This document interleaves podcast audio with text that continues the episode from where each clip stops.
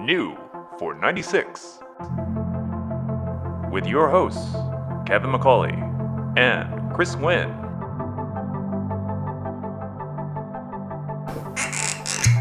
That should be your intro. That is our s- signature cue. That is. You can't do that with a LaCroix as successfully, unfortunately, but we'll just s- in place dub that in for you. Perfect. We Wow. should be we should seek out Glenlivet for a sponsorship. Yeah, we should. We've consumed gallons. like Since Wednesday. yeah. Uh podcast per gallon. Um yeah, that was a it's a 3 quarter liter. I think that I always get Mm-hmm. Um, I've been looking for a barrel size at Costco and have been suc unsuccessful thus far. But um, they do sell a, a full liter, but I feel like Yeah. that's it won't fit in my cabinet. Oh, really? It makes it bow. oh, So you've tried. yeah, I've tried. Sometimes we get the full liter. Yeah. But yeah. Here's a, a little like trivia piece of trivia. Mm-hmm. The cabinets where my where the bottles sit, uh, I designed that to fit like my tallest bottle, which would be a three quarter liter Glenlivet bottle. Wow. So that's why the height is the way it is there. Fascinating. Indeed. and back to you, Kevin. Oh, yes. Anyways, Yes. um, welcome to another episode of New, New for 96. We're usually a little too happy. Yeah. usually go down tempo. Well, usually it gets yeah. more depressed Yeah. each time. Yeah, but we have a guest on our show, Yes. um, Dave Russell. Yes. Welcome, Dave. yeah, I'll give you a bit of an intro. Uh, Dave and I uh, used to do track days together, and he advanced well beyond my skill level. And then he did what he normally does, which is he mastered something and then immediately quit it cold turkey with no regrets. And uh, and then now you build Datsuns and exercise Yeah. and CrossFit. Yep. I, I try to master one thing and then move on to the next. Yeah. That's the way- You never, go never look way back. way overboard. Yes. insanely invested in it. Um, yeah, so you were you had the 350Z when I had one, and that's how we met because we're like, oh, we have the same car, we should Yeah. be friends. Yes. And uh, pre or post facelift. Uh, well, that's a deep question because there was two minor Oh. facelifts. I mean, if you Okay. count the so I had- 06, 06 was its own year because it had a different hood and it- it had the facelift, but it had the old hood. Okay. and then 07 had different engine Yeah, and a new domed hood, and it still had the facelift. Rhino Hood. The Rhino hood. Oh. I only know it by way of the headlamps. The projectors are different. oh yeah. the tiny versus the dilated. yeah. yes. Yeah. Yeah. So the dilated were the later ones. Yeah, yeah. Okay. Yeah, I had the last year. So Okay, okay. Um, which would be what was last year? Oh eight. Oh eight. Oh wow. Okay. Yeah. That makes sense because yeah, the three the 370Z was 09 because I had a coworker who bought one, and then uh, when he sold it last year, they're still selling it, yeah, the same car. So he incredible. could have for Yeah. the same price, if not Dave- more, actually. Dave's dad had one. So when we were doing track days in our 350s, his dad got a 370, right? yeah, he did. So he actually started off in a WRX. Okay. While I had the 350Z. yeah, And then I was doing better than him on track, so we just continuously modded it and added Yeah. more and more power until it blew. Ah. and then he was like, "Okay, well then, if Dave's got a 350, then I'll get a 370, which has a little more power. Yeah. And then maybe I'll get him then."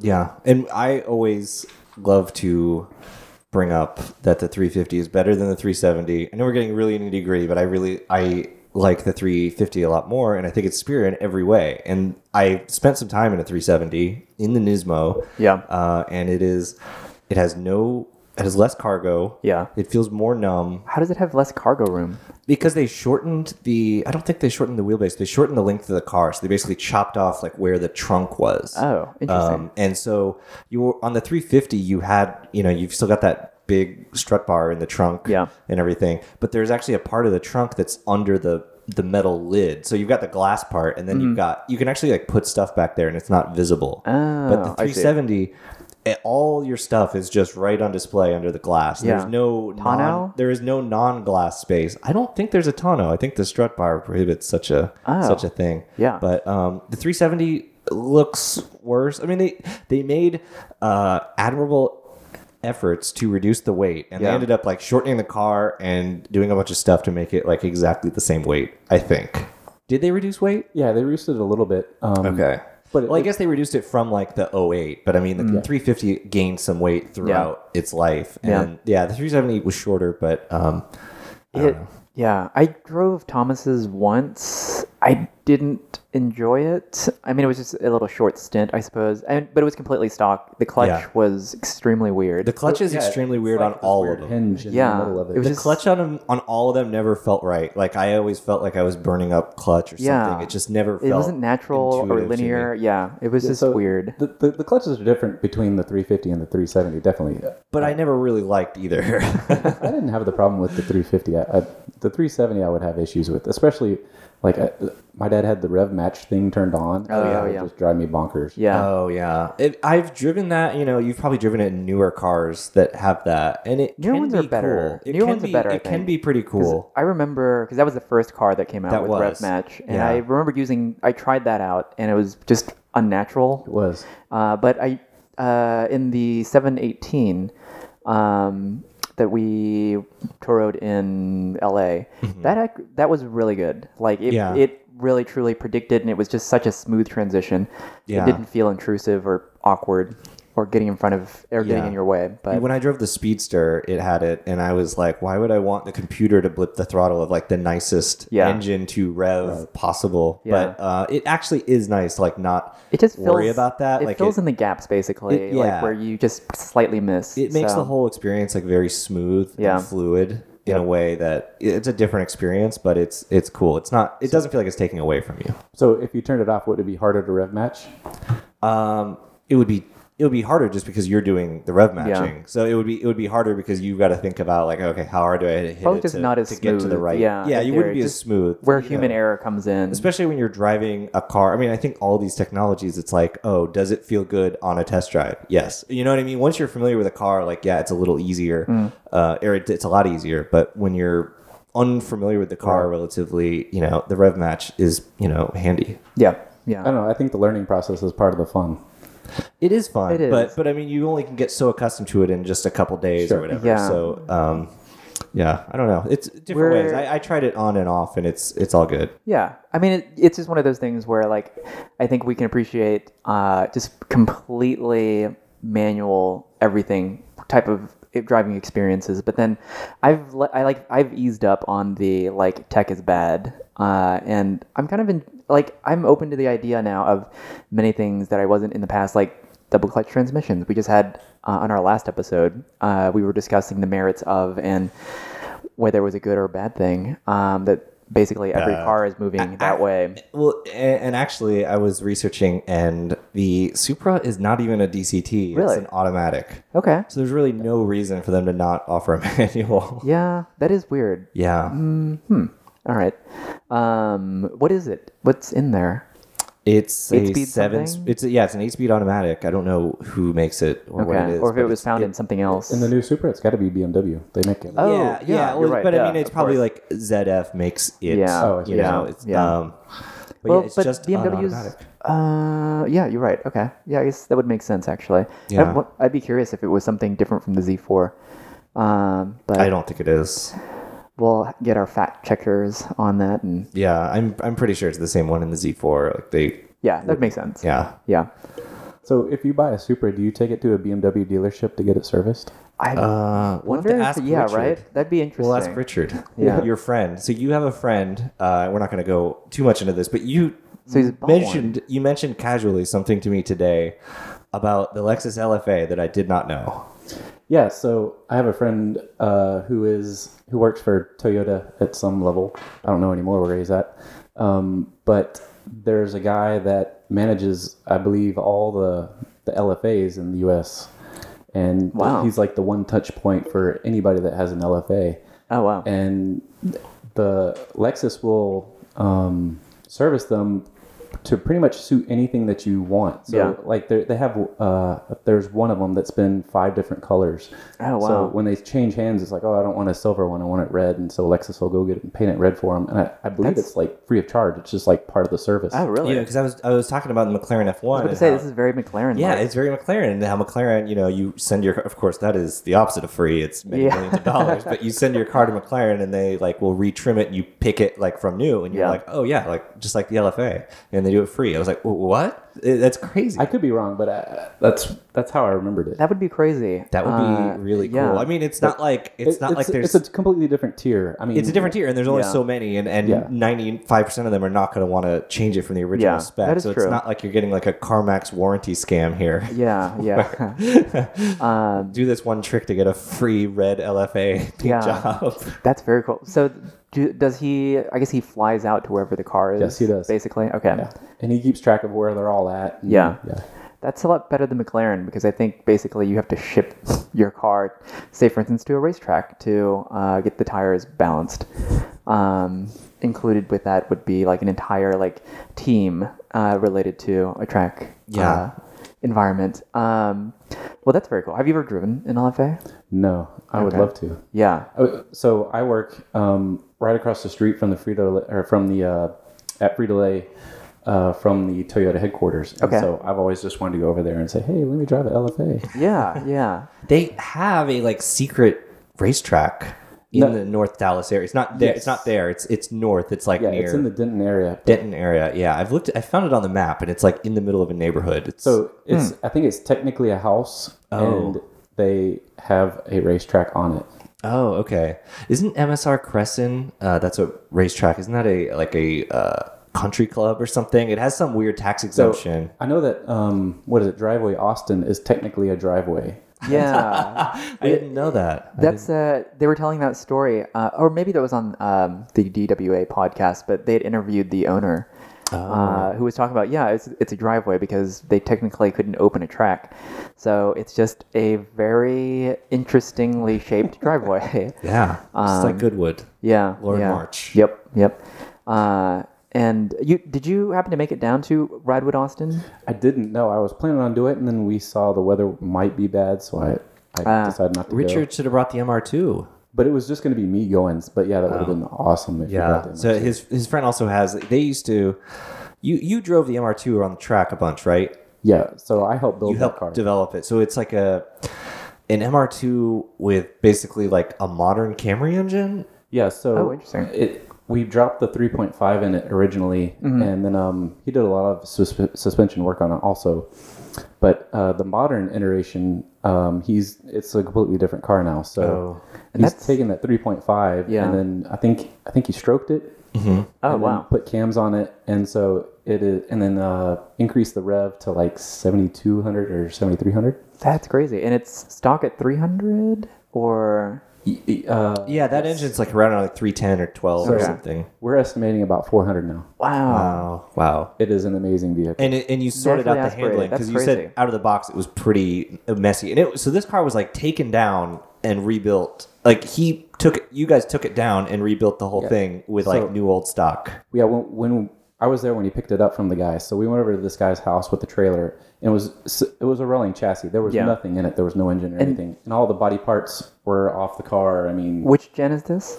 it's the second gen. Okay. Yeah. Okay. The Mm-hmm. ni- like a 90. Yeah. 91, 92, something Yeah. like that. And so it had this uh, interesting collection of Japanese parts and American parts Mm. so that he, he had it like the taillights were Japanese spec and some of the side moldings were Japanese spec. So it was like this cool combination of all the different parts of the, the MR2 that That's he cool. Mm. liked. And the, in- but the interior, because I've seen the car, and the interior is It's immaculate. new old stock stuff. Like all these parts came out of a box, so That's it cool. looks like your it's like your Celsior, where the Yeah. inside is just brand new. So Yeah. since he works for Toyota, he has the catalog of all the parts and then the inventory. So he can Yeah. go and get all the parts that he wanted brand new from, That's- from Toyota. Very cool. Uh, and I, I appreciate the um, the brand linearity by putting a Camry, a modern Camry engine, instead of like putting an LS or something in there. So th- the funny thing was, is like when we dropped it in, it fit perfectly. Yeah. And then when we started routing the hoses, like from the coolant, uh, like the hose fit perfectly from the, the stock MR2. Like everything, it was Wow. amazing how modular the stuff was that just Yeah. automatically plugged in. 'cause Yeah. that's how Toyota works. And yeah, they find like they find perfection and they just kind of stick with it.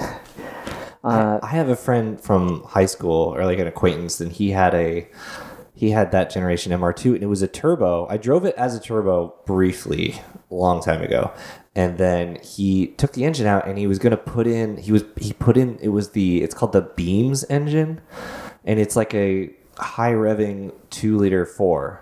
And so it, it's it makes about the same horsepower, Yeah. but without all the complexity and weight and everything of the turbo. Anyway, the car where is it? Uh, what's the Beams engine from? um, I think it was from like high. I don't remember exactly. There was like it was like weird like things that we didn't get, like a Yeah. ninety-eight Levin or something. Had Okay. this. Like Yeah. it was it was uh, it was in things. I don't think we got any form of the cars that it came into, but it was Hmm. it was interesting, and I think the car was lost in Harvey though. Oh, well then. so it never got finished. Like it was like Yeah. it was like a pro- perennial project, and then like oh there it goes. Yeah. Well, that's Yeah. a shame. It is. Yeah. Yeah. That's very So- cool. So is that?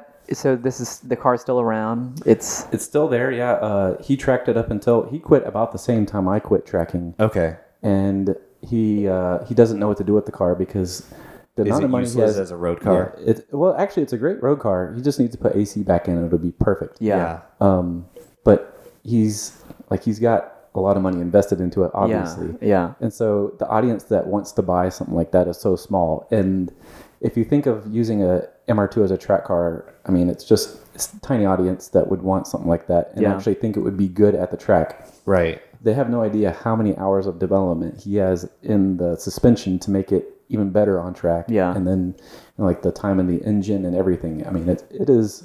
If I was in the need for another track car, I would buy it Yeah. to replace my, you know, the 350Z that I had. Yeah, and you had a lot of trouble selling your Z. Oh, man, that because was awful. no one Because it wants was a like track everyone, build. everyone, yeah, everyone wants Yeah. to build their own track car, Right. and they don't know that it's going to cost you so much. And obviously, when you tune a car, you're not going to get the money back. Yeah. but I mean, it was like this car, like no one wanted it, and I think Bring a Trailer was like, uh, maybe if you did no reserve, and you're like, no, no Yeah. thanks. So Yeah. the hang up that I heard the most, I, I asked the local forum, you know, why isn't it selling? Mm. And they said it's because you have a half cage, so it's half race car, because I don't have the front bit. It's not a full roll cage. Yeah.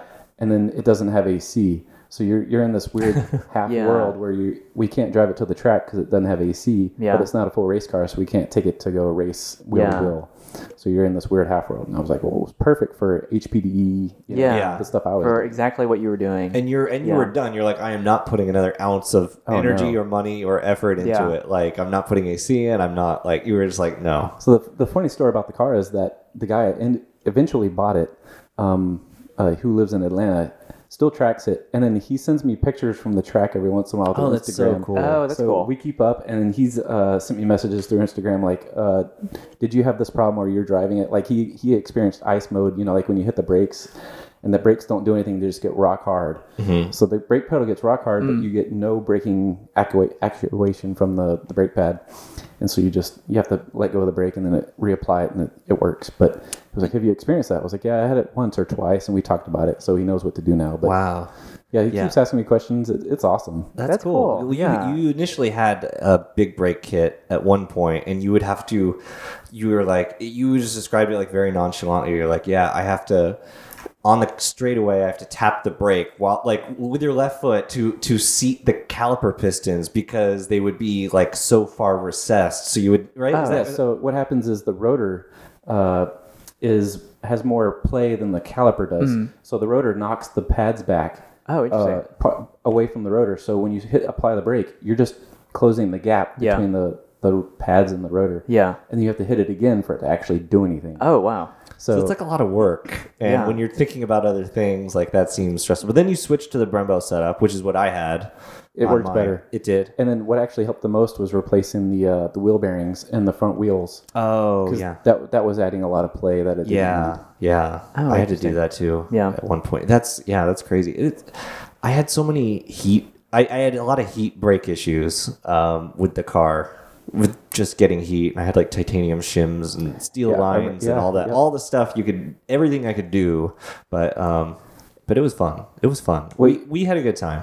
yeah, what fixed that actually was the brake ducting. So, Really? Yep. There's nowhere to duct on the car. Like there's not like well, I mean I guess you put it in the front, but there's not like a lot of like inlets. Like most cars have a lot of intakes and scoops and grills, and the Z has just one rectangular opening. Yeah. So if you want to, don't want to be like Dave and cut holes in your bumper, which that came out really good. Did you? So th- he, that the guy that bought my car, let somebody drive it at Road America, and the guy put it into a barrier, What? No. and uh, he had to get the the front bumper replaced. So it's got a new front bumper on it. Really? Yeah, Oh man. no more holes. no more holes. So it looks it looks normal now. There you Mine, mine had when I met you. I think I had the um, that like intake scoop. I had like that carbon fiber scoop on Oh, one yeah, you side did. of the front because my Those are bumper cool. was already messed up, and so Yeah. I was like, so I did cut a hole to put that in, and then like you rivet it in, and then uh, I had to get a new bumper because of a I forty five tire flying incident. Yeah. and uh, so they're like, do you want us to like put this back in? I was like, no, no, no, no, no, that's okay. Uh, it was nice having a car with a brand new front bumper. go. Yeah. It's it's such a rare thing. That is nice. That happened on the Cayman.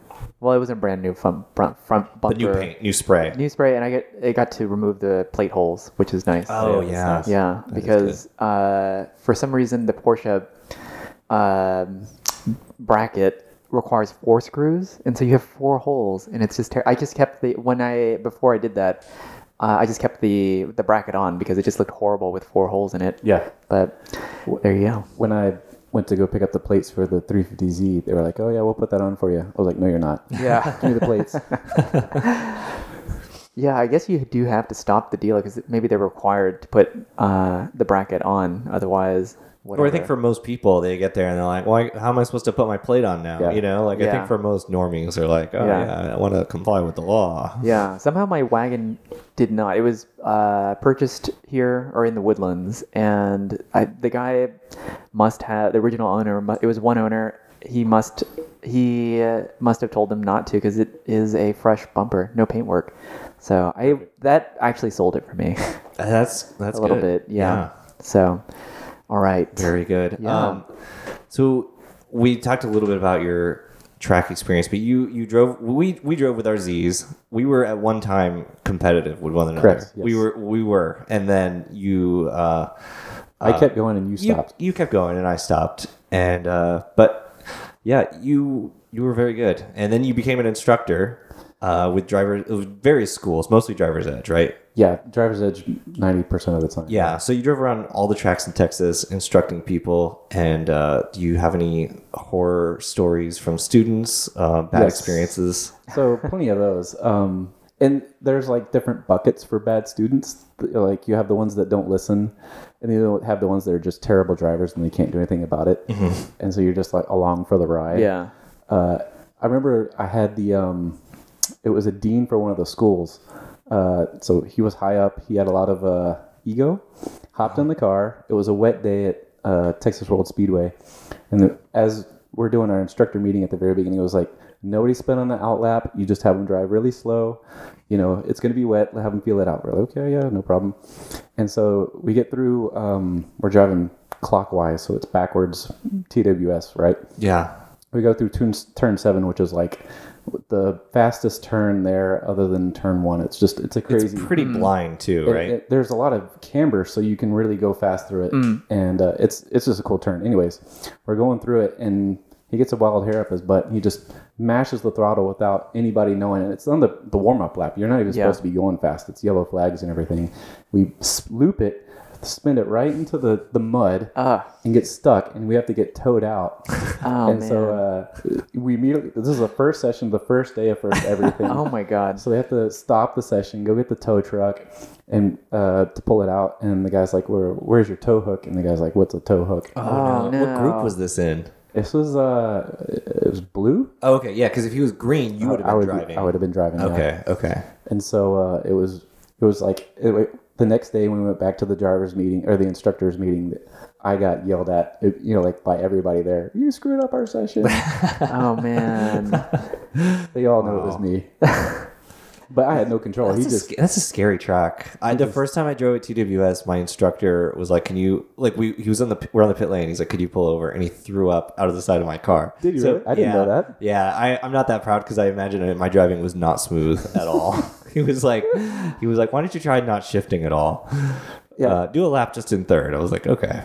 the the funnest thing to do though is give rides. I think um, even as an instructor, or, you know, as an advanced student. Yeah. Well, I mean, when you were doing this, like when I quit, I would come and visit you and, and get a ride. And Yeah. uh, I mean, once you had the cage, I felt a lot better because when you had no cage and you were that fast on slicks, because you were on like slick tires, sticky tires, sticky tires, we'll say.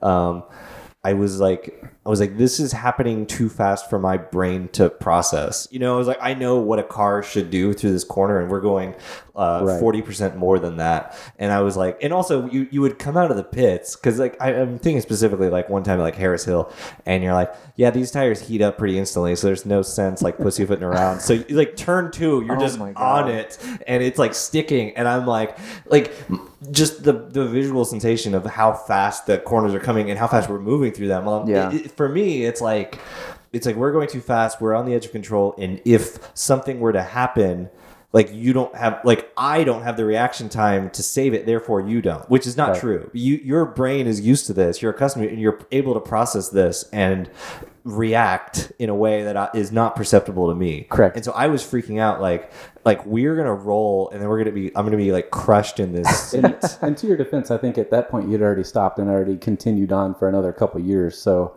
Uh, yeah. Well, when, by the time you had continued and you had the cage, that was that was after I'd stopped. But this was a time when we were at Harris Hill and we had our cars, and you had brought your tires, and I had my like oh, I had my stock. little tire trailer. you had your tire trailer, and I had my stock Z. Yeah, you went from driving to racetracks across Texas to bringing a trailer on the back of your Z on a trailer hitch with tires to having a Full blown rip. pickup truck with a trailer Wow. with a car on a You were trailer set up. ready to go. Yeah. Um, My favorite part was actually at the end there was towing the car, not actually driving it. Ha. I just Wow. felt cool in my pickup truck with the, the Yeah. race car behind me. Yeah. Yeah. I liked that part. was we we were both like at opposite ends of a snowstorm. You had the tire trailer driving through that ice storm, right? Were you at that event? No, I was driving from Denton. Oh, The- yeah, I was you- going you the were other going- way. I yes. was in the I got 370Z. stuck at Corsicana. yeah, I stopped in Corsicana, I didn't know that. Okay. or I stopped right around there or something, and I almost got stuck in a parking space because of ice. Anyway, Uh, my my car and trailer literally froze to the road because the ice had gone over Wow. the tire and then it froze everything and it was Jesus. solid. yeah, North was bad. Texas has some weird weather, man. Yeah. I mean, we have It has- persistent humidity and heat Yeah. for 11 months out of the year. Yeah. but, you know, we don't get snow. We do not get Often. snow. It was Yeah. more ice than snow though. It was the it was the ice. It was bad. You, I became very And- aware of Texas just comes to a, a halt if there Yes. is ice of any kind. Well, you think I 45, you think like how many bridges do you really cross on 45 in that stretch between Dallas and Houston? It turns Yeah. out a lot because Yeah. you have you have like they fro they freeze over Yeah. and you're like, "Oh, the no. signs, Here they're we go. real. Yeah. Like they're telling the truth. it is true. It's true." You have any more bad students? Yeah, so uh, I remember there was um, a chin event, I think it was, and I had a student where it, we went out just the same thing. Like you go out immediately on track, and he's gunning it, and then he throws it in neutral as he's going to a turn, and I was like, uh, no, no, no, you need to be in a gear. yeah. Th- It's always good to be in a gear, and then so he goes in the Did next he- straight. Did he use my trick? Did he use the handbrake to stop faster? He should have. no. Uh, and then um, the next turn, he throws in a neutral. I'm like, dude, you got to stop doing that. Yeah. You're going to kill us. And I try to explain, you know, like, you, sh- you should always be in a gear. You should have, that's how you keep control of the Momentum, car. yeah. is what were you with the in? power. What was this Oh. car? It was a FRS. Okay, yeah. So Dave, when you're instructing people, they kind of match you with someone who has a similar car. And Yeah. people just stopped tracking Z's after a couple years, and then everyone had FRSs, and so it's like, well, Dave, you get the FRS. I it's like. instructed so many yeah. FRSs. So, so it's like oh like uh, you want me to instruct the guy with the 911 turbo no you, this guy with the FRS he needs your help it'll be more on your level Yeah. it's similar it's Japanese Yeah. um, So luckily, at the end of that uh, that session, um, I went and talked to another instructor. I was Mm-hmm. like, "Hey, can we switch?" Yeah. And I was like, "Yeah." And uh, luckily, it all worked out, and they they had they worked as a better as a team. Yeah. I had a really fun guy, so Oh, there you go. it worked out. But yes, and then I remember there was a time where um, I went with a kid with 350Z was green, and then um, he was actually pretty fast, and it was we were doing pretty good. But he had these like Fisher Price four point harness, so it was Yeah. like the cheesiest four point harness. And it Yeah. was- it was rising up as we go through the turn, and it was like a bra at one point.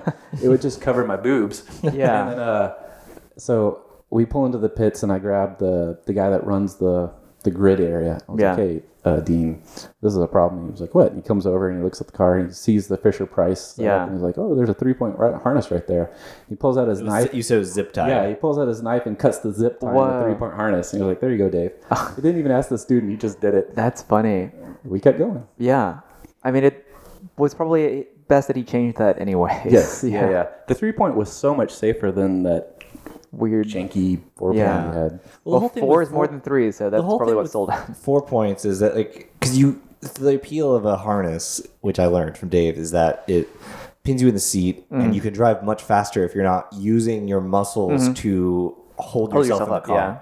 And conversely, if you don't have a roll bar and you were to flip a car and you're in a far, four point, you might snap your neck if the roof roof caves in, which Yeah. it will. Yeah. So it's like a it's a safety thing. I mean, you- and you eventually had a roll bar, and we also we had we had the Schroth like a, a anti submarine belt that's supposed to sna- it's supposed to in a hard impact like break away and basically serve as like a three point. Yeah. Um, But you, in essence, yeah, but you still have to get the harness right around your waist. to begin yeah, with. that's the most important part. Yeah. So if it rides up at all, then you're, you're still you're in trouble. Yeah. Mm-hmm. Yeah. Yeah. That's the most important part. Yeah, so And then I ended up getting the six point at some point, and that was that was like a game changer. really, Yeah, it's it's like being on a, a uh, what are those um, roller coaster ride where your feet are hanging off the edge, you know, type thing. Because Mm-hmm. you could do that. You could literally be in a braking zone. You feel like you're just free floating, and except that the harness like is holding zero you- G. Yeah. Oh, wow. And you can feel the harness just holding you in. That that's all that's holding you in. Yeah. And you're just kind of just lightly gripping the steering wheel and kind of touching the pedals, but you're Yeah. just hanging from the seat. Yeah. that's amazing. It's pretty neat. Very cool. Um, so you you were telling me you went to Spartanburg for a BMW delivery Yeah, for pickup for a friend's car. Yeah, we, we went and picked up his M235i that he had spec and he had a we had an extra ticket, so they give him two tickets to do this. Yeah. this thing. It was like, hey, uh, my my, my wife doesn't want to go. Do you want to go? And I was like, heck yeah, let's go check that out. Yeah. And it was a free flight too. So, yeah, so That's they, pretty they cool. pay Yeah, for the your Euro flight, delivery. They pay for your food, everything, and uh, hotel. Oh, I room, didn't know believe. that. Yeah, I thought it was it's- just tickets. it's all free. And so uh, we showed up and uh, they brought out the red carpet. It was it was a lot of fun. Um, That's very cool. Mm-hmm. They, they take you to the uh, performance driving center that they have, Yep. and so they have um, an instructor drive you around on an M3 and do crazy stunts and Yeah. all sorts of stuff. And then at some point you switch over and they give you a car that's similar to the one that you're going to be driving Mm-hmm. that you own Yeah. and then you can um you can do uh, some of their little tracks that they have. Yeah. and they teach you how to drive your car. It's actually really a That is good very idea. cool. Yeah. So there were a lot of older people that had no idea how to drive performance cars, and Yeah. so they got an opportunity to learn how to drive not at the edge, but Yeah. more than they would on the street. Sure. You Yeah. said you had this like instructor who was Yeah, I had this. he was like this unassuming like heavy set seven year old guy. who- guy who, just looked like he didn't give a crap about anything in the world.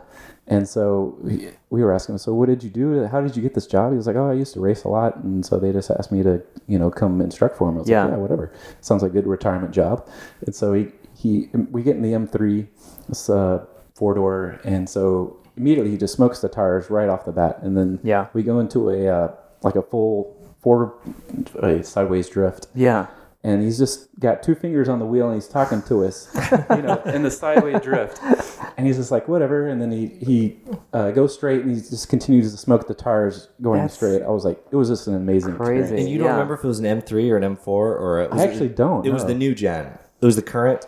yeah. That was uh, it was like a couple years. No, no, it was Okay. more than that. Yeah, it was. Uh, man, I can't remember when it was. But if it was an E ninety, you would remember. It was not an E90. Okay, well then it was the new one. It was a F something. yeah. Okay. Yeah. Okay, that's very cool. Very cool. I th- well, there's one shared experience. I have a note about GT3, but the G- the shared experience we have Oh, yeah. is uh, a friend at the track had a yellow 996 GT3, and he let each of us drive it and like he just gave us the keys and was like, "Yeah, you go out and you know drive the car." And uh, I was seriously considering bu buying that car before he did. Did you know that? no, Oh wow, So there was a best GT3. yeah the the, the previous owner of that car um, was a track guy also, and then yeah, I remember it was that old guy who was very slow. super old guy. He was really slow. And so uh, Bruce, the guy who ended up buying it, uh, told me that it was for sale, and I was like, shoot, that's a really good price for a GT3. What was Yeah. the price? Do you It was remember? fifty grand. oh, that is really good. Yeah, that's a good price. And I was like, man, I was really, you know, like, because I was so deep into tracking at that time, I was like, Yeah. I, I would have no problem selling the Z and whatever else I could to, to get that. Right. And you uh, could not buy that level of performance for 50 grand. Exactly. And so I, I, I pinged a bunch of friends that had um, GT3s, uh, you know, like uh, that were at the track, and you know, they told me all the pitfalls and what Mm. to look out for and all that stuff. And I was prepared to buy the car, but I wasn't prepared for the maintenance and everything else that Yeah. went on with it. I, I just didn't It's financially. fun. I Come couldn't on do in. The that. water's fine. Yeah. So they, they scared me off, and then um, so the guy that ended up letting us driving it for parade laps, that was the same car. Yeah, Oh, I remember cool. that. It was awesome. I mean, that was a real experience. That like made me like, okay, I'm into Porsches. Like that. That was Oh. the experience. That really was like that. It was something was so special about it. And how long ago was that? I mean, that was probably like 2011 or something like that. Okay. Um, I just loved driving it. I still remember the throttle pedal being so precise and just incremental and interesting. Mm-hmm. all the pedals were very different from any other car I've ever driven. Like, Yeah, and the yeah. brake pedal was extremely stiff. There was no play at all. Yeah, and when you and on that one, and I've never experienced this in another GT3 or another 911. When you stepped on the gas, the nose just rose like the sk- like it was like you could just see more sky. I Yeah. mean, it was it, you know it was noticeable, Yeah. right? It was crazy, and even the 997 GT3 didn't do that. Yeah. And I had never driven a 911 before that, Mm-hmm. and for me, it felt like the front steering wheels were just a suggestion at that point. Yeah, yeah. Well, especially on power. On Yeah. power, it It really gets did. light like it as- gets really yeah. light. That's cool though. And they kind of worked that out of later cars, but it's cool on this. Actually, I found out something very interesting about the 996 GT3 recently. Uh, when I was researching uh, for my article about the new ones, I was like, you know, looking at whatever. This is according to Wikipedia, so it's probably BS. But the c- crankcase, which is like the most basic, lowest part of the engine, Right. is like a carryover part from a 964. Like it has a 964 stamping in it. Hmm. Um, and then on later GT3s, they like eventually like took off some non-necessary things for a water cool, but um, it works. And I mentioned this to Jules, our friend, and he's like, "Oh yeah," he's like, "That explains why a people can pu- people sometimes put like a GT3 crank into like a Carrera, Yeah, because yeah. it fits because it's all like it's just all linear. yeah. Which is crazy. It's so crazy. So I thought that was very cool. But uh, it might not be true. Anyway. Um, That'd be very Porsche though. I mean, like just how, the, the carryover basically from generation to generation to generation. Right. Um, basically up until the 996 and like was the and the frugality of like, well, we don't need to change this, so Yeah. we're gonna keep it going. And that's like like with the uh, as we heard from our friend Marvin on the tour, that's like the uh, left-hand ignition. Yep. It was a frugal. It was it's the wire. It's a shorter, wire. That's it. No, no Le Mans like romance story there. So He's like frugal, never stingy. That's different. yeah, yeah. I'd like to mention my my Datsun also has left hand. Oh, key is on the left, bruh. Well then, Tell us about your Datsun. yeah. So yeah, I I uh, when I was realized I was done with the racing thing, my friends asked and me. you were done. Like you, by the time you told me, you're like, yeah, it, it had been a year. Yeah. Yeah, And so they were like, "Well, what do you do next?" And I was like, "Oh, what's next?" Yeah, I, don't, I didn't have a plan. Mm-hmm. And so I actually watched a. Um, it was the Petrolicious uh, video of a Datsun 1600. Have you seen that? It's a don't fantastic know. video. So the guy drove around the link to United it. Oh. States, Okay, wow. and uh, in a 1600. I can't even imagine doing it now. I have now driven that I your own car. it. I cannot imagine doing that. Your car feels like a. When people say something feels like a go kart, they mean it as like a term of adulation, like it turns like a go kart. I mean, it, it feels like you were in a go kart on a road with normal sized cars. Yes, it is Uh, terrifying. Yes. Uh, especially in the beginning. Now that I've done it for I think two or three years, it's less terrifying. Yeah. Um, but I've ranked that ratcheted that up recently. So, but anyways, so um, I watched the Petrolicious. Huh? You drive in the summer? I did up until recently. Yeah. Okay, Until like J- July when it got to 100. Yeah. I did. Yeah. Um, so I watched the Petrolicious video and I was like, wow, that's an amazing car. and then I understand that you know the lineage between the the Fair Lady. So it's uh, the 1600s, the original 350Z. Basically, they had Yeah. lineage. I was like, oh, I like the lineage there. Yeah.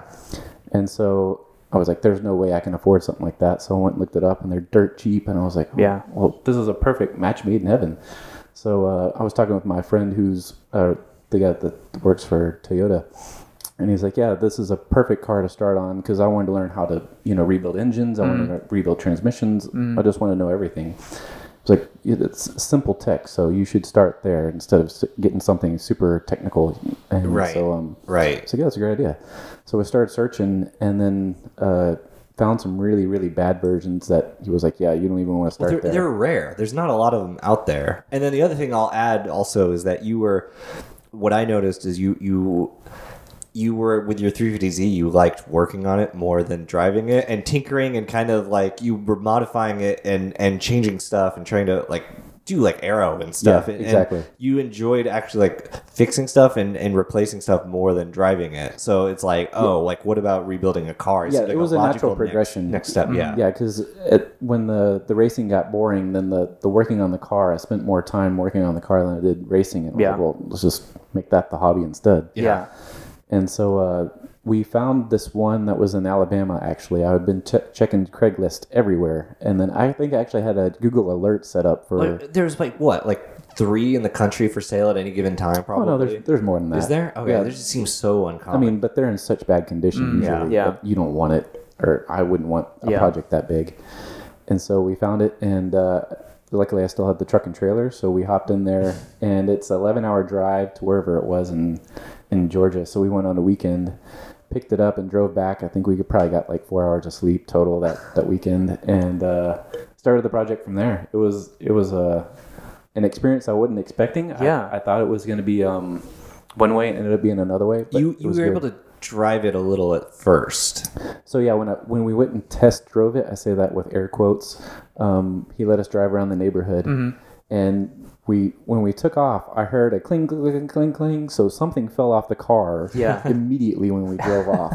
Good I was like, sign. Oh Yep. God, what is Yep. this? And the brakes didn't work. The brakes were just a suggestion. Did you say I'd like to knock ten percent off the price because I just knocked ten percent off the Exactly. car? Yeah, exactly. Whatever parts back there. Um, and so the, it, it, clearly the, the engine was toast. Yeah. It- like when you popped it up, it was black. So it Oh, was just man. covered in oil. Yeah.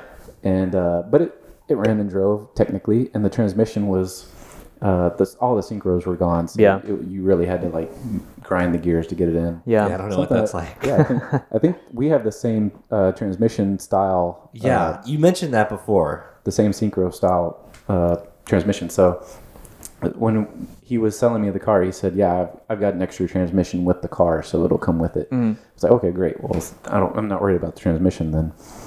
And so yeah, when when we picked it up, it blew smoke. It was just and it it didn't drive right. The cal- the carburetors were all Yeah. poorly tuned, but Did you swap that transmission in, or what did you do with it? I didn't know you had an extra. Yeah, so I drove the car the way it was. I tuned the, the carburetors a little bit, but I just drove it just to see what it was like for, I think it was probably like five months. And then the I was shifting to the third and it finally gave up. Yeah. And just exploded. There was no more third left. Yeah. so I, I would I drove home going second to fourth and then uh, got it home. And then that's when I pulled the engine and the transmission and rebuilt everything. Wow. Wow. And do you enjoy tuning carbs or?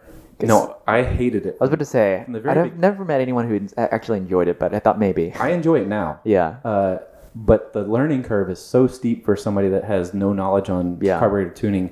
And I, I can say I only understand the SU carburetor style. So like if you put a, I don't know, name another name brand out there, Holly- a Weber, Holly I would Carb. have no idea how to do a Weber yeah. carburetor. Yeah. Uh, that's a completely different technology. But the SU t- style carburetor, I understand now. Well, Yeah. it's, it's crazy too because there's tools now. Like you were measuring the fuel mixture with your phone and ba- tuning it based on that, Correct. right? So yeah, the I was getting a rough tune before just by you know checking the plugs and you can um, mess with the the uh, piston inside of the the carburetor and you you hear the engine go Mm. up and you know it gets lean or it gets rich. You Yeah. can hear that, and so it, it's a an approximation, but you can buy you know like a just a regular. Uh, air fuel meter Mm-hmm. you stick in your exhaust so i made a custom exhaust made sure to put a bung in it so i could put the the air fuel uh, ratio meter in there, and then it's plugged into an app, so I don't have a, a real gauge. So I don't clutter the the dash any with a, a extra gauge just on my phone, and then I I precisely tune the carburetor with that. You still don't get left and right balance or, or front to rear because there's two car- carburetors, but you get a total, so you get an idea, and then you can check the plugs to see which ones Yeah. rich or lean. Yeah. Yeah, because you, I mean, you're simplifying, but the engine rebuild process you said was like a nightmare because no one, no one has. There's not a lot of parts for these cars. It's not a big aftermarket. There's not a Yeah. lot of knowledge. It's you're kind of on your own. Yeah, it's- there's one guy, and he has a stranglehold on all the parts. Basically, there's a couple out there, but there- Yeah. there's one guy that has all the parts, and uh, he's not particularly fun to deal with. If Yeah. you return anything, so Yeah. like I returned some pistons, I didn't, I didn't like the quality, and then it was just went downhill from Oh there. man. Oh, He was, he didn't like working with me after. that Yeah. and then uh but yeah getting the parts was a pain and like uh, i, I did some additional work so i got some mild uh, cams on it and then i ended up stroking it to be a two liter so it's not a 1600 anymore it's uh it's got the actually it's from a um a forklift so they still make the engine and they Yeah. still put it in forklifts yeah. Oh, interesting. yeah so Yeah. You, can- you can still go buy that it's a u20 Wow. and uh so I, I got the cam or the, the crankshaft from that and put it in there and then got custom pistons and all that stuff and so, it's a it's a hot rod now when you're putting the engine. Oh, go ahead. Oh no, I was gonna say, like, do you think that there were any resources formed when Nissan was doing their whole uh, Z program, the uh, whenever it was uh, in the late '90s, um, like when they were restoring, selling restored Zs, like, was it were they just sending them out to random restorers or It specialists? was one restore. Was it there one there restore? so they sold it like in 1996. Nissan sold like a 240Z that was like restored, like new. Yeah. They I didn't sold know a that. certain. Oh number of yeah, them. yeah. It was uh, it was part of their, it was part of an ad campaign. yeah. but also was it linked to like a new product was it like i mean obviously the z but um I, it was a, it was linked to an anniversary or something. something like it that Was, but it was they- something like yeah that. from the showroom you could go in and buy like a restored z Oh, okay, that's cool. yeah so i didn't know if like they developed resources but maybe it was if it was just one guy i guess yeah. Well, I mean that's so different from his car. Oh, yeah, yeah, yeah. You know. Yeah. But yeah, I think I think it was a it was a name that you would know. Like it was like Stillen or something that Okay. did the restoration. I think. Yeah. But I, I, we'll we'll include in the notes with accurate information. yeah yeah anyways But yeah, so the the engine rebuild process was uh, it was way more than I was anticipating. So you know, finding a machine oh a machine shop you trusted that was a a big issue. So like, you know, the guy that was going to bore and clean up the, the the block and everything. yeah uh, we, I went to one guy. He spent, I think I, he left it there uh, for four months or something like that, and never Oh, man. touched it. And I'm Yeah. like, okay, now I gotta find another guy. I actually need this done. yeah Yeah. yeah, And then so you're, and he was the one recommended. So I had to go out on my own and find somebody that, on my own, which is apparently a terrifying Yeah, experience. yeah. Because you don't want to. I mean, you're putting thousands of dollars. You don't want to screw it up on your Right. first shot. Yeah. So, yeah, it was terrifying. And then, But when you're putting all this stuff back together, like, how do you? Because I talked about this with Jules about his Mm. career engine. Like, how do you know it's all right? Like, you know what I mean? You know, Yeah, like, so how do you know? Like, trial how do and you? error? I know you're. You don't get trial and error. Trial and error is, is like a 400 man hours of labor later. Like Yeah. that's the error That's and the true. trial. Right. Like you're you're putting this stuff back together. It's like what if you missed some washer or some rubber thing? there is that chance. Uh, there is a, a shop manual. It's very poor uh, shop manual. It's not like they have now. Like the, the modern ones, they're fantastic. But Yeah. back I, in the day, I have a modern one for the SC, and like the engine removal is like four steps. It's like step one, disconnect Open hood. hose. Yeah. Step two, remove engine. well, I mean modern like after 2000. Like the, the Nissan 350Z shop Yeah. manual is fantastic. yeah Uh, so, but basically, you have to have tribal knowledge. So I had Richard come over and help. You know, you know, show me how to put the Yeah. piston rings on and how to orient the pistons, and then plastic gauge the the bearings Mm. and all that stuff. And you end up measuring everything three or four times. Yeah. And, and then put Just it together. hope that everything has been checked Yes, off exactly. the list yeah That- that's why you see when people start up engines, they're terrified because you think you've missed that one thing. yeah yeah That Oh, that- man. I completely understand. Like when you see people on TV start up the engine for the first time and they're just terrified. That's how I was. yeah Oh, I bet. You know, as a side note, uh, back to uh, these technical manuals related to graphic design or just technology related to that. Do you think desktop publishing changed that? As in, like, it was just too much trouble back in the day to update a manual. Like, you would basically just have to retype set stuff, re like do everything. Versus now, it's just kind of like Haynes can just edit something in an InDesign document and print a new edition. Uh, versus back in the day, like you'd have a manual that was the same for like 40 years, basically. Yeah, I don't. I also I I'm gonna say it was the same because I feel like there was more money for everything before. Maybe. I feel like there was more money and like the manufacturer was like, oh, we have a giant department just that updates this every year because our dealers need it to be accurate and it's very wasteful and inefficient. Yeah. But like we're gonna I print don't new even books. know, but uh, you don't like the consumer doesn't really have access to manufacturer, uh, basically guides, right? Like they have a completely different set. This is all like someone has taken apart an engine and documented it on the private, the private party side.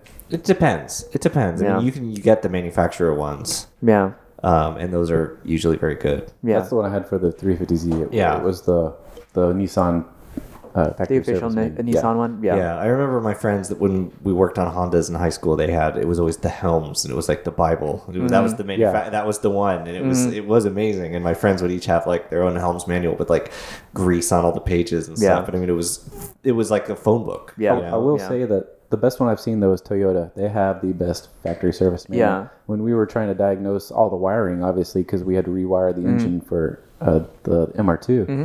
So you have two books. Yeah. So we, and he, he ended up making his own. Wow.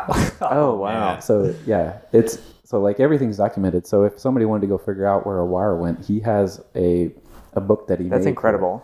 He's very detailed. This is how I learned how to build cars. Yeah. Was through this guy who's very detail oriented. Yeah. yeah.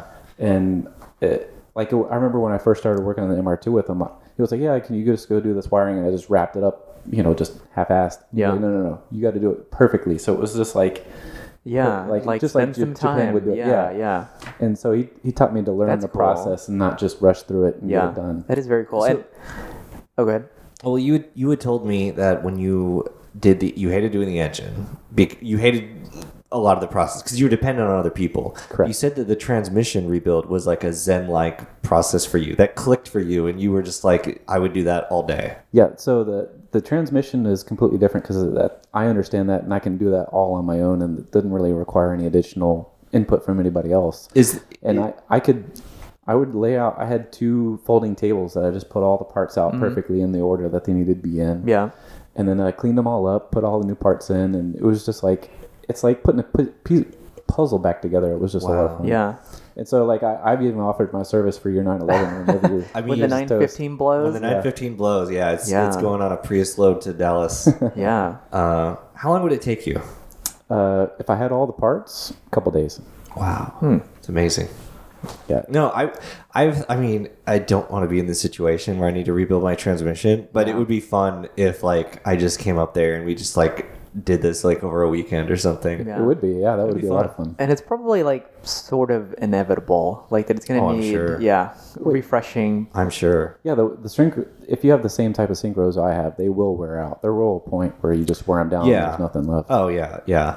Um, So I'm certain like there's more because my like I have to do second to first to to prevent it from. Uh, but I think that's grinding. how it is new. But I don't know. Like, I'm really curious. Like a rebuilt 915, if like for at least a week you had uh, non-grinding second to first, but we'll see. And It's funny because like I wrote so this guy Andrew from Porsche when he drove my car Yeah. in California, he owns like he owns a mid year. Yeah. also has the 915. Yeah. And he was like, so he drove it on some really good roads, Mm-hmm. and uh, I was like, what do you think? You know, what do you like? What do you think about the transmission? Do I like what do you? How long?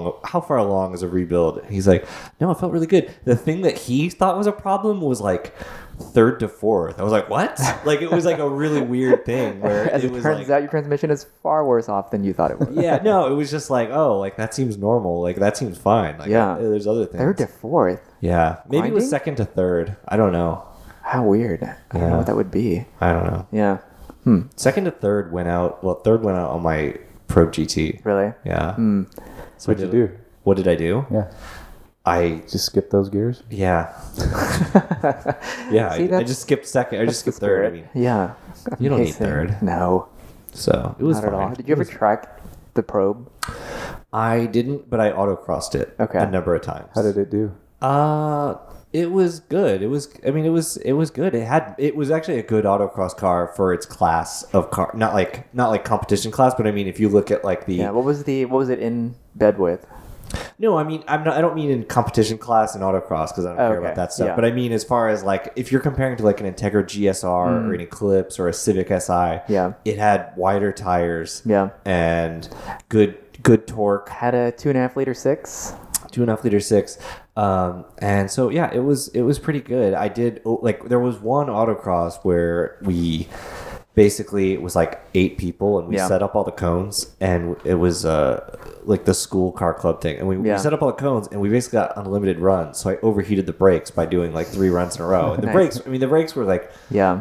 tiny the ca- the rotors were so small Man, oh, we both had two and a half liter sixes for our first cars. oh wow Because my That's my Saab's GM V6. Uh, Oh, nice. the yeah. venerable 2500 Yeah, uh, I'm glad I never tried to autocross that because at one point the steering the steering column snapped uh, while driving straight on a on 59. could happen to The anyone steering wheel spun what did freely. you do Nothing. It just I think no it- i mean what did you do after oh I just came to a stop and luckily didn't like veer one way or the other. So just in the lane. yeah, just in the lane. Uh, and I was like, well, here we go. so um, sob. I man, that car had so many problems. I still Wow. love it though. Wow. Yeah. Dave, can you tell us about driving on the Nurburgring? Because neither of us have. This is Uh, true. Yes. And that's so surprising to me that you haven't done the Nurburgring yet. You've Uh-huh. never been? I mean, I'm you working. on do you do all this cool stuff. it. I've never driven the Nurburgring, so So put it on your bucket list. No, it was um I met some friends over there. We did a week uh, in Europe and we started off uh, in Germany and then went in the northern Mm-hmm. part, ended up in uh, Nürburgring and then went to Spa to see Formula 1. nice. And when we did the Nürburgring, we had our it was a uh, uh, what is that? VW Polo, Okay. three cylinder. I Nice. think it maybe had 50 horsepower. Yeah. And uh, That'd be fun. Probably. we had, when we got to the Nurburgring, it was one of the terrorist Barton days, whatever you call it, and uh, so we paid her twenty bucks or euros or whatever it was, and then uh, we still had our luggage in our back, and so two guys got out of the car so we could have less weight, and then uh, one of us would go out, and it was absolutely terrifying because I'm in, I got it flat to the floor and I'm slowing down as I'm going up hills yeah. and then you have like GT2s blowing past you 100 Yeah. miles an hour faster than you're going. Yep. And it was just it was terrifying. the Manual? entire- It was a manual, yeah. Okay. And so uh, I remember at one point I was going. I, I I actually I've never played on video games that much, so I don't know the track. So I was driving blindly, and like you would you would know it very well. And so uh, as I was coming down a hill, I had underestimated like the braking distance I needed, and then I actually hit one of the curbs. I thought I was going to go off the track. Yeah. But it was the curbing was so high that it pushed my car back into the road. Wow. And I just kept going. Oh man. oh, I bet I know which corner that is. How many laps did you do? One. Oh, you did one. Y- Your friends all did one. Yeah, we, we did three laps. We, we each did a lap, and Oh. it took us twenty minutes a lap. So I they, was Yeah. gonna say, what was your time? it was like twenty minutes. So yeah, they, they shut down the track. I think there was like two hours to run at that time. Oh, okay. But yeah, I wouldn't do it again unless I had a higher horsepower car. There's no way I would do it in something so wimpy like that again. That was terrifying. Oh, That's man. amazing. And actually, I would have to do some sim racing to Yeah. to get confidence in the track. yeah. What it, Sab- yeah. Sabine Schmidt did the track in a van in Hmm. like Ten- nine, nine or ten minutes. nine or yeah. ten, I something can't like even that. imagine. Can't even imagine. Yeah, it's crazy. But speaking of higher horsepower car, we came here today in your E E90 M3 Correct. Sedan. Interlagos blue sedan Ooh, with yeah. a manual. Manual too. Yeah, Good so choice. it was like a unicorn car at this dealership. Yeah. And, Yeah. Uh, the dealership is called, I believe, Hot Cars with two T's. Texas Hot Ride. I've Texas seen Hot it Ride. before. Is it? Oh, I've okay. seen it before. Don't they have like They- Carrera GTs? They in their have showroom? like several. Yeah. I've, I've seen, yeah, I their talked to the guy. inventory is yeah, he's got three or crazy. four. Yeah. And then he's got a. Uh, uh, yeah, he's got some crazy cars. And he also said, like, you, he sold you the car, and as he's selling you the car, he's like, if you want to sell this car, sell it to me again. yeah. So he said, um, when you're ready to sell the car, bring it back to me first. I want to have first dibs on Wow. it. And he- Wow. Yeah, he was a cool dude. I, I really enjoyed the, the experience. It's a very cool Yeah. car. Yeah, so when I picked it up, it had um, 84,000 miles on it. And then, of course, I knew about the rod bearing issue, and I was Mm-hmm. Yeah. just like, putting in the back of my mind, okay, at some point I might end up doing that. Yeah. Uh, but I assumed it had already been done because there are so many miles on the car. So the first thing I did was I went into the uh, the history of the navigation to see where this guy before me or lady or whichever I don't know Mm-hmm. Yeah. had been before me. At the very bottom of the list was um, Eagles Canyon Raceway, so I knew it had been tracked at some point. Yeah. wow. So that was kind of funny to see that, That is on funny. there.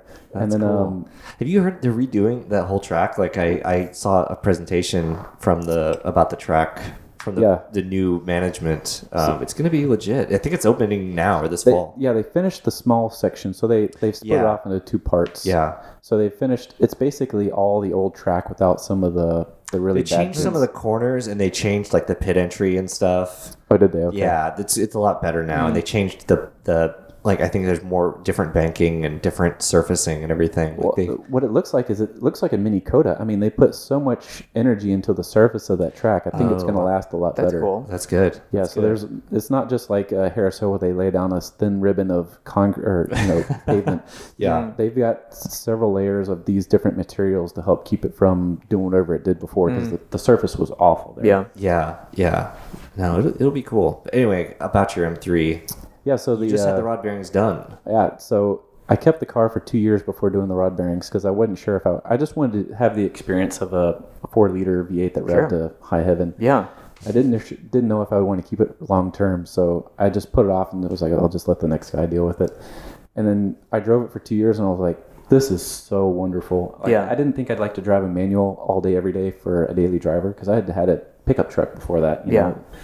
and so uh, it was it's wonderful. It's like a perfect fit for me. So Yeah. I was like, okay, let's do the rod bearings. I- I, I'm game for a while. That's cool. Yeah, I've always I because they're also now like a bargain, like under twenty easily. I paid Uh, twenty for mine two years ago. Yeah. There you go. Yeah, and it's always been tempting. Rod bearings is one of those like kind of worrisome points, uh, and like maybe uh, I forget there were like maybe one or one or two other things, maybe not as catastrophic as rod bearings, but um, but it's always been an interesting proposition because for the same price you could also get a good E E46 M3 that was my first. That was my first uh, yeah. lot. So I was looking for a lot of those. and two very different cars. it's harder to find that Yeah. uh, in a good Yep. good condition. Yeah, yeah, and uh, but those are such good values now. Uh, E90 uh, M3s, and especially like a four door because no one wants the four door. I want a four door. I, yeah, I like I- the four door. Yeah, and that's like uh, So which which uh, do you prefer aesthetically more, the two door or the four door? Uh-huh.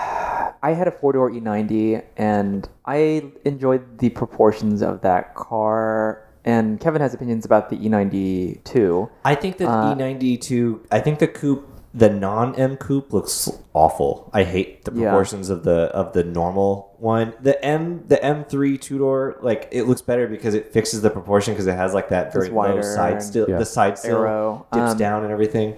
so So uh, I still I like it's- the sedan a lot. I like the sedan. I've, and I will probably always choose the sedan, like an E36. I choose the sedan, even though I don't think it looks as good as the coupe. Uh, but it's just different. If it's like- and, and it's, it's just also- the idea of it. It's a, it's like, it's a practical car that's fast. Yeah, I like the practicality with no, practicality with no drawbacks. Yeah. and I usually prefer a four door. If you can get a four door or two door, I like the four door, and I like the not having like giant eighty pound doors. yeah, That's my biggest thing is like when you park in a spot, I don't want to have to have you know Yeah. an inch gap to get out of my. yeah, Well, and- yeah. and car doors are so thick now.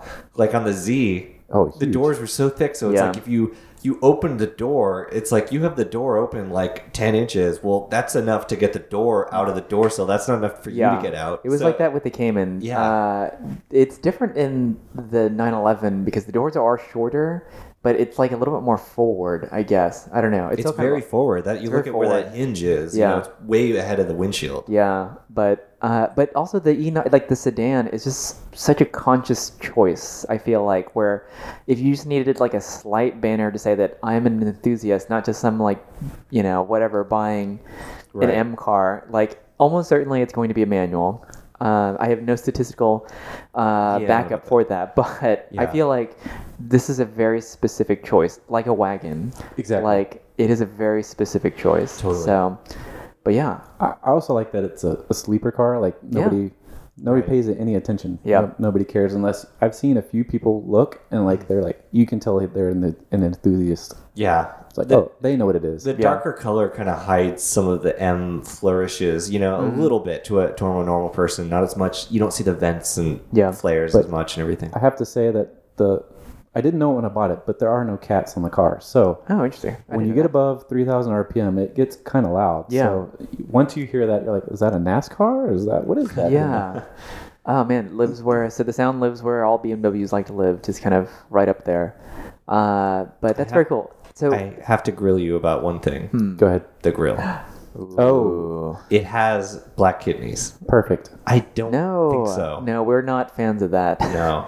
No, why why don't you like the black? Kitty Because Grip? I heard it's- it's a factory option too. Like it's not like doesn't mean it's I didn't good. Paint it. Daniel BMW E factory also makes Daniel X- Sloan X4Ms. also rationalizes it like that. We we don't we disapprove of it because the grill, the kidneys are basically It's the a identity. logo. It's- yeah, yeah, it's the logo. It'd be like equivalent changing to the, the Roundel. logo to a to a. I want a black and white. I, I want a blue and black uh, propeller roulette roundel thing. So instead of wh- what do you think about the three colors that they put on the No. grill? No. Oh, Oh, no, that's bad. that's bad too, but especially bad if it's not an actual M car. it's very Yeah, exactly. aspirational. Yeah, yeah. You only exactly see it that. on like X fives and five So, series. so Yeah. that, that must mean you, you really like the new BMWs with the giant grills because that's even more grill. That's like saying BMW really really loudly. It I, is- I, it's not Well- the chrome. The chrome kidney is not about saying BMW louder. It's just about being true to the, It's the car. heritage, It's yeah. how, how it was designed for. quad lights and the kidneys and quad lights i guess we can argue aren't necessarily as key to the uh, identity but the kidneys have always been there so I agree with that. I mean, I think on a new M4 or M2, when you have the black kidney, it and yours is probably in between. I don't remember the exact shape. The new ones, it's not as offensive because it's like more sculptural, so the light catches it. So you still see the the shape of you still see the shape. Like there's a an element of the kidney being dimensional and having depth. When you see like an E46 where they've put on black kidneys, it looks like the car is missing the grills. Like it looks like parts have fallen off. Yes. Yeah. So the E90 might be somewhere in between where it's a little more dimensional, but it's still not my cup of tea. I think it might depend on the color of the car too. So if I didn't have the Interlagos blue, I might be more uh, willing to do the chrome accent. I just think it would stand out way too much on that blue color. yeah Okay. and of course by all of this by our logic we should really like the light up grill that was just introduced uh, on the um, what was it introduced on the x6 I think it's the X6. I don't know. x6 so Who now cares? there is a light up kidney grill Is there? There or will be one. So Like yeah. the entire thing lights up or just parts of it? It, I can't e, tell actually how it. I guess it, it. Maybe it's silhouetted from the back or something. I don't know. I can't tell. I don't know. It's it's lit up. I don't think it's outlined like a um, a Mercedes one, Right. but. So I think the slats are. I don't It know. does- It's something. It doesn't matter because it's lit up and it's dumb. But Yeah. people are gonna buy it because People are going to buy it. sure. Especially, like, I know, and you and I like going to California. Yeah. And but in California, it's like there's a different mindset to the car buyer because every Mercedes has a light up grill, Yeah. and like eighty percent of cars have vanity plates. Yeah. it really is crazy. Like I, I, I, I hate to generalize by place, but it really is kind of insane. It is insane. And also, someone pointed out this out on Twitter uh, the other day, but if you get the light up Mercedes grill, you cannot, or the badge, uh, you cannot have um, like any of the active safety features. Like it, it subtracts it because you can't have like auto braking, lane Oh. Uh, photo- assist, photo- photo- uh, radar cruise. radar cruise, any of Wow. that. So you're consciously choosing like Wow. the base model car, like To get the light. to get the light up star. That's so. a choice. That's a That choice. is a choice. Yeah. So, I had mentioned. I think we have time for one more thing, and I Yes. had mentioned a surprise activity. Oh segment. my God, no. So this is it. So because there's two of us, this will be two two of you. I mean, this will be a great activity. So you remember You before Mm. won't even tell me what this is. this so. is. You remember when we played chassis choice? yes. we have another round, but this is cross brand. So here is the game. So you know your car is an E E90. I do know that. Yes. Has there been any other cars with E90? If there were, if there was a car called an E90 that was not this BMW E90, E you make a choice which is better. Which would you rather have? Now we're going to start with the Citroen C5. It's a family car produced by Citroen from March 2001 until 2017. or Corvette C5. Corvette C5, or triple round chassis Oh. choice, Audi C5, which is the code name for the 1997 to 2004 A6, S6, and RS6 and Allroad. That is quite the chassis choice. Mm. You know what? Like, that is quite the chassis choice because no one actually knows anything about Citroens, but they're so insanely interesting. I think that that was a But- period where they weren't. No, wait, the nineties? Uh, no, 2001 to 2017. Oh yeah, no, no, those were rental cars basically at that Yes. point. Yeah, they were like the crazy like Blade Runner like cars. Uh, boy, so wait, we're supposed to choose? But You choose one. I get a RS6 in there too. You said, I was about to say Yeah. that was my favorite A6 generation. yeah. Okay. that the would be first good. one basically, or not the first. It's second gen. That's second gen, I think. Um, I don't know. technically but yeah because i was in l- w- Okay. when i was a kid i was in love with everything they were doing with that platform because it was the all road and the Mm-hmm. a6 was kind of a revelation of just like discrete It german had the very design cool arch, the the roof, the arch roof. yeah It was and very cool. maybe now i don't know if the frumpy the rear end would be deemed as frumpy but i loved how like curvy No, I think like, the it rear end's was. the best part. I think the front end's frumpy. But anyway, it's fine. yeah. So So I I do the Audi. i do the okay. audi too strangely Okay. enough yeah okay, that's i a would good- never choose an audi otherwise Well, hold your words. oh no I had an Audi. did you Ah. W- You had an A4 B5. We should have gone through Yes. your. Oh, that's a good one. We'll- uh, w- we might visit. we at should- The end. yeah, It- yeah. what, so this is the next chassis choice. So Audi V8. Yes. It was the four door full size luxury sedan built by Audi in Germany from 1988 to 1993 as the Yeah. company's flagship model. Or, oh, oh, that was codename 4C. 4C. Yes. So, So the other choice Would is you- the Alfa Romeo 4C. yeah.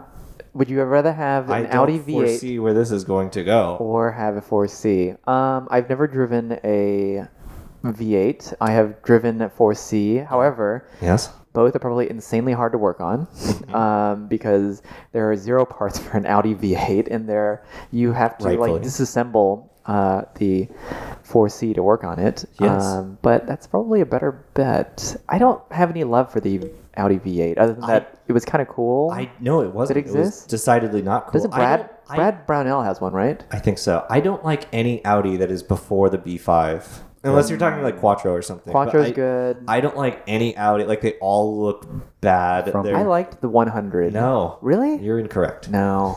I liked the 100. They were all somehow even more front engined. Yeah, yeah, the overhang was immense. It was more front, more front overhang than rear overhang. Dave, what's your choice? Alpha easy. Okay. Yeah. All right. Well, I'm gonna have a more challenging one next. Oh, no. So. Introduced in 1987 for the Hmm. 1988 model year, the sixth generation of cars sold by Toyota under the Corolla nameplate. We're talking codename E90 Hmm. or BMW E90. You Wait, said this was going to be more difficult. Yes, wait. So what Corolla was referred to as the E E90? the sixth generation from 1987 for the 88 model year. That w- wait, 87 to 88 was a shit- 87 for 88, eight- so Okay. 88 model year. that was a shit box. Uh, Sure. Because it it was also that was the first cross where Toyota was like, That was the first. this is such a bad bad enough car that we're going to cross sell it with Geo. was that the first front wheel was- drive Oh, Corolla? was it? I didn't know that. Yeah, that was the Geo Prism. The first Geo Prism Was was, this a made Corolla. at Numi? Probably. Yeah. Oh. This was the first front wheel drive Corolla. Was it? I think so. Okay. Um, so you would take that over the BMW E90. E Both of you, Mm. You- I We will- both own them. You Oddly- read me right. Oddly, both of you have already made the chassis choice in real life We for the E have, E90. yeah. All right. This will be more difficult. That's Ah. what you said about the last one, though. Hmm. Yeah, but this one is a different Corolla and a different BMW. uh, I'm not kidding. So the Toyota Corolla E30 is the third generation of Toyota Corolla. I don't have the years. That, Versus- that'd be pretty early, though, right? They had new Corollas three. forever. It would be.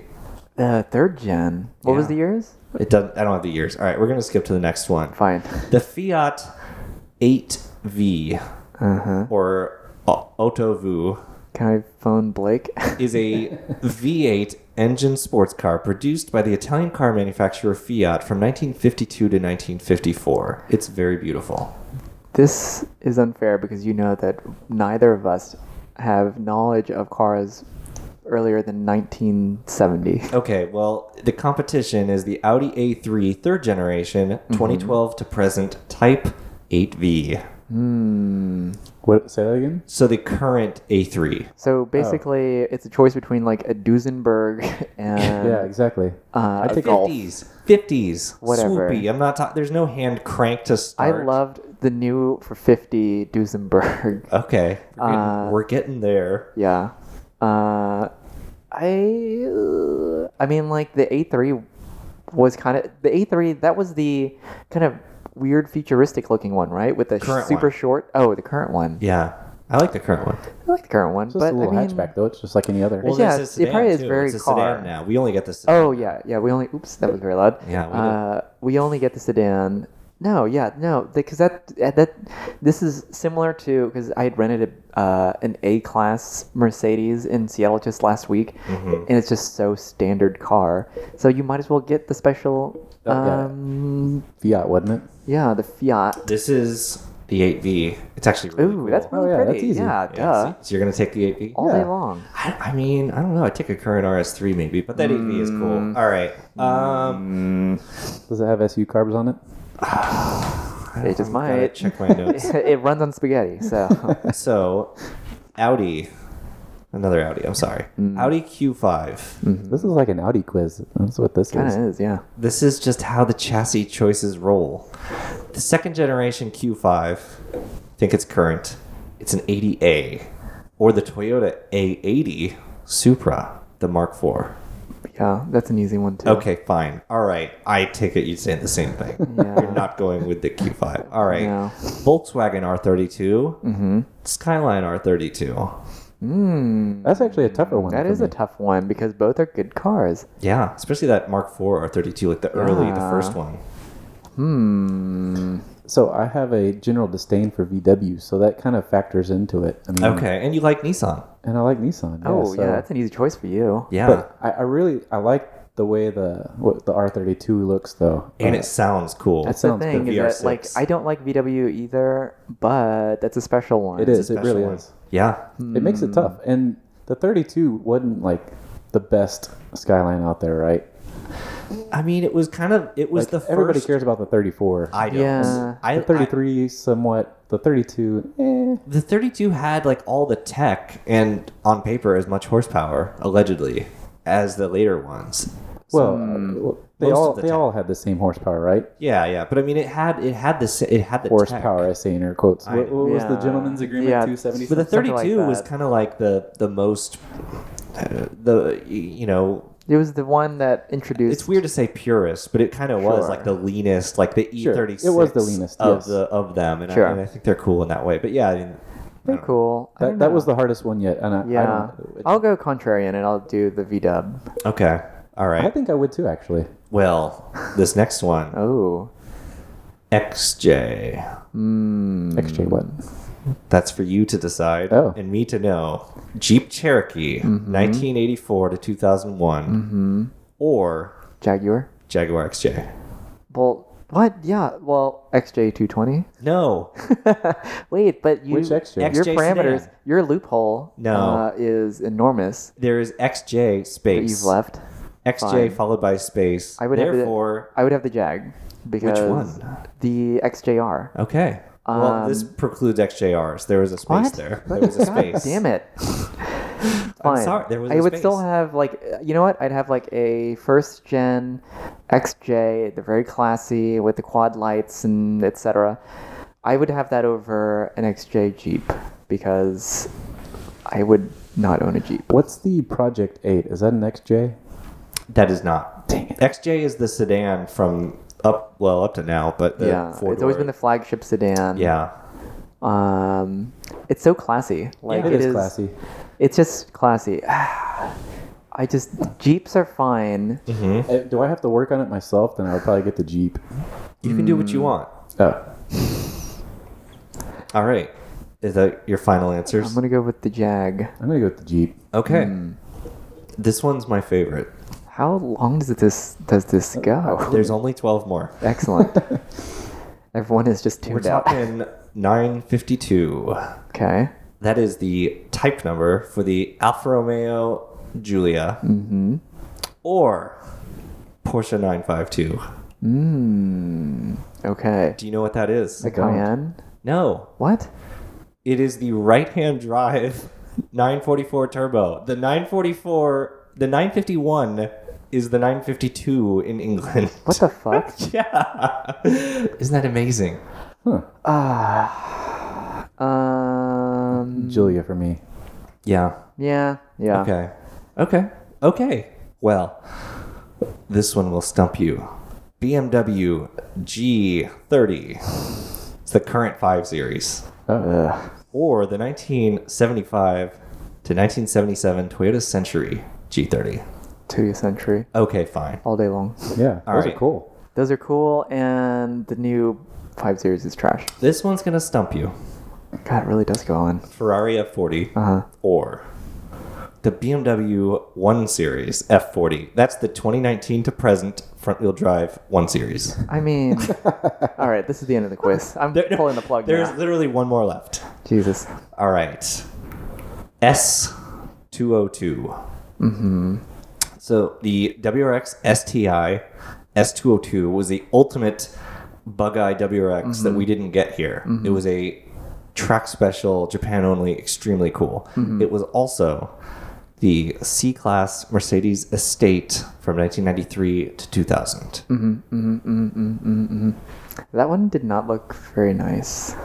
No. I love my wagons, but they added curves to that, and it Where they shouldn't be. yeah, like you know how like a, I think a wagon should basically almost have like a forty-five Yes. whatever angle at the end. This was like blue, Oh yeah, yeah. I remember when. you- like a like a roadmaster. it worked on the Oval Taurus. yep, it's quite the radius. Yes. Um, wait, what was the original? Uh, The WRX STI oh, yeah. S202. It was very cool. uh, that's very cool. Yeah, so my dad had the bug eye, and I'm, I'm a big Yeah. fan of it. yeah. You know, last year, a couple years ago, actually, I've got two chassis choices here. Uh, when I was shooting the RS3 for Audi, I was in LA and we went to this weird place to get the cars, and they there was like a random WRC STI in that in this like warehouse and a right-hand drive S202 Hmm. in like the color called cashmere yellow, which is extremely cool. It's kind of Ah. like pale yellow.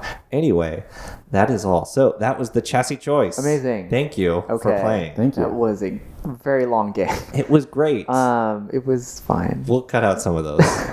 no, leave it all in. I know. I was you will going be. to. You're gonna have to listen to it. Okay. Yeah. Anyways, I think it's time to wrap Oh. up. I think it is. All right. Well, thank you to our guest Yes, for thank you for having being me. on. Yeah.